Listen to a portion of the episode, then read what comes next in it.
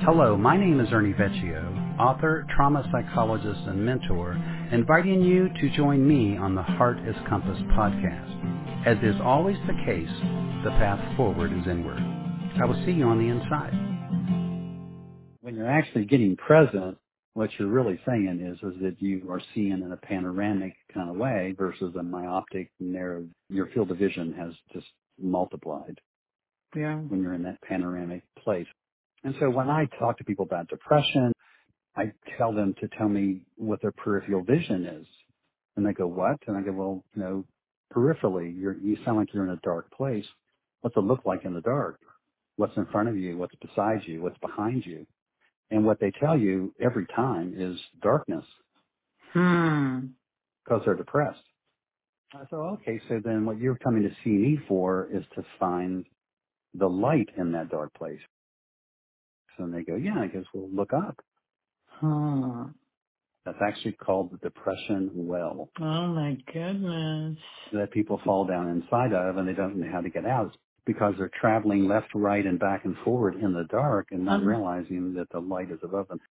And I've actually had, had people climb up this ladder that is called the depression well and say, imagine yourself going up this ladder and the closer you get to the top of the well, imagine you're now looking from the bottom up at yourself climbing.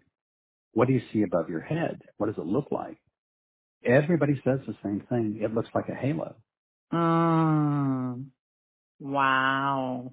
So, and that really is just horizontal, vertical, dimensional speech. The person who comes in and says they're depressed, what they're really saying is, I have no peripheral vision. I cannot see in front. I cannot see behind me. I'm sitting in the dark. And so they're, they're simply saying that no matter where I look horizontally, there is no out. And so what you're teaching them in therapy is, with the exit is vertical. It was Mm. never horizontal. Mm. And again, it's using their language, their images, and that's why images are so powerful. People give you an image for depression. They give you an image for fear. They give you an image for anger. And with that image, you can then move them in some direction.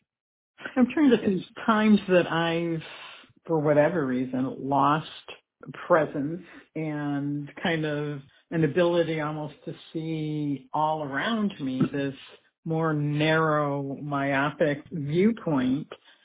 I don't know that I could pinpoint what causes that or what creates it. I I know when I'm in it because I can't stand the feeling. I can't stand that experience. And I very seldom get to that kind of place anymore, but I don't know that I really understand what brings me into that to begin with. what was the question? I'm not sure if I, if I heard your question. There have been times where I fell into, for whatever reason, a myopic, narrow viewpoint. Mm.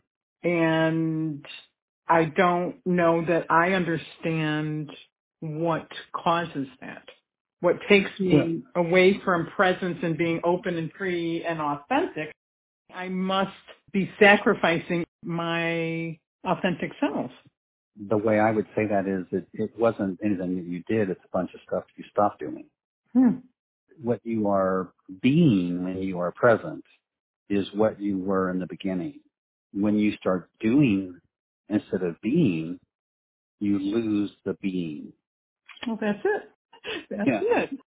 I left a kernel for you, and, and it wasn't on purpose because I didn't really realize what I had said until I wrote it and saw it. hmm And I went, wow, that's a whole podcast by itself. Read that last verse. What the CBT people are reprogramming without healing. You are what the ego thinks. You are what the ego believes. You are the ego that observes your thoughts and believes you are shadow. This is what it emotes like to be what I had to become. Where the spiritual movement is stuck. You are what you think. You are what you believe. You are what is observing your thoughts and beliefs. You are presence. This is what it feels like to be what I am. What feels the ego's thoughts. You are what emotes the ego's beliefs. You are what observes the heart pointing the way for both. You are consciousness, a deliberate guided intelligence. A symbiotic, self-correcting navigational system that bridges the interference between a disturbing presence and consciousness. So did you catch what the kernel is Hmm. in what you just read? Well, what's standing out is, is a full symbiotic self-correcting navigational system that bridges the interference between a disturbing presence and consciousness. That piece right there, I didn't fully understand. Okay, that's where the kernel is. It's the phrase disturbing presence. Yeah, because I didn't realize until after I wrote that that nobody thinks of presence as being disturbing. But is it not quite disturbing? No, yeah, it is. Why is it disturbing? I don't know that it is. Think about it, Irma. Why am I saying that it is disturbing? Maybe I should rephrase the question. What would be a disturbing presence?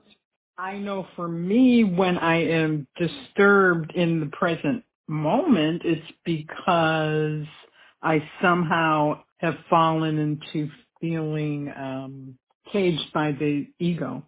Yeah, you're, you're getting very warm. Because when I wrote that, I wasn't thinking anything. I just wrote what I wrote. But then after I came back and looked at it, I went, wow, I don't think I've ever said that before that way. And there's all kinds of disturbance in presence. And the biggest disturbance of all is that nobody else is there with you. Mm. Number two, the collective ego is constantly trying to take you out of that presence. Yes. So there is resistance to the presence because we have the cognitive behavioral people telling us that how you think is how you feel and medical science saying what you believe you become. And the gap between those two schools of thought is the disturbing presence. So even if you're present in the void, you're disturbed simply because of the resistance of the ego itself, your own personal ego of not wanting to be present.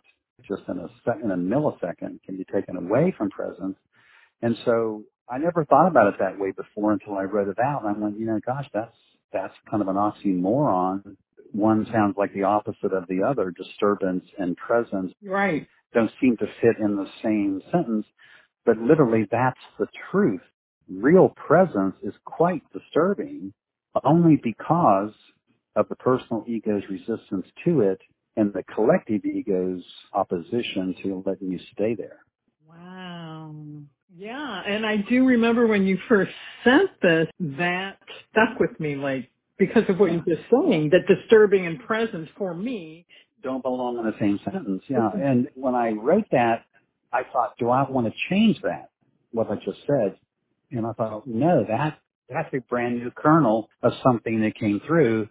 The soul was essentially saying is, well, wait a minute.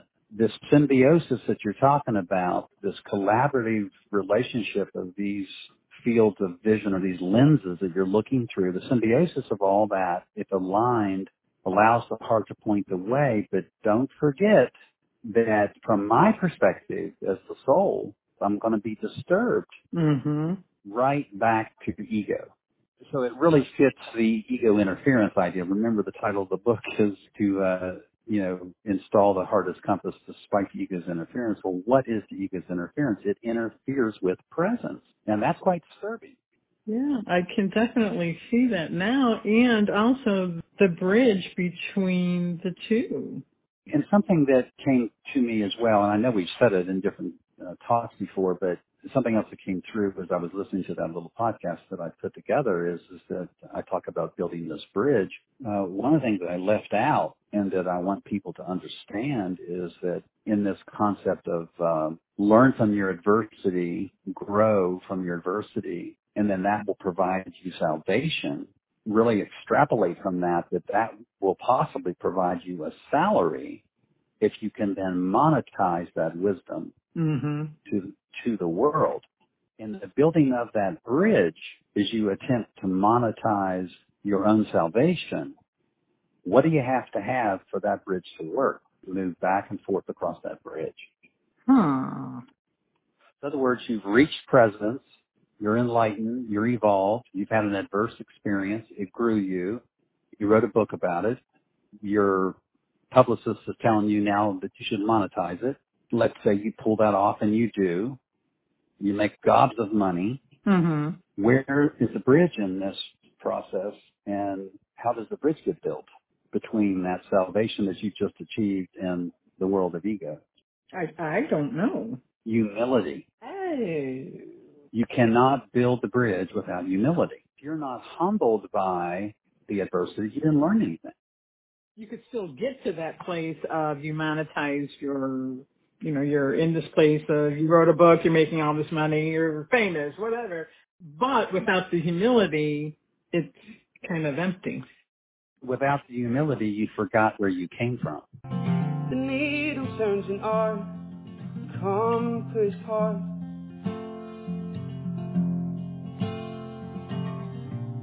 Do you ever get the feeling it's pointing to the start? Something so much bigger.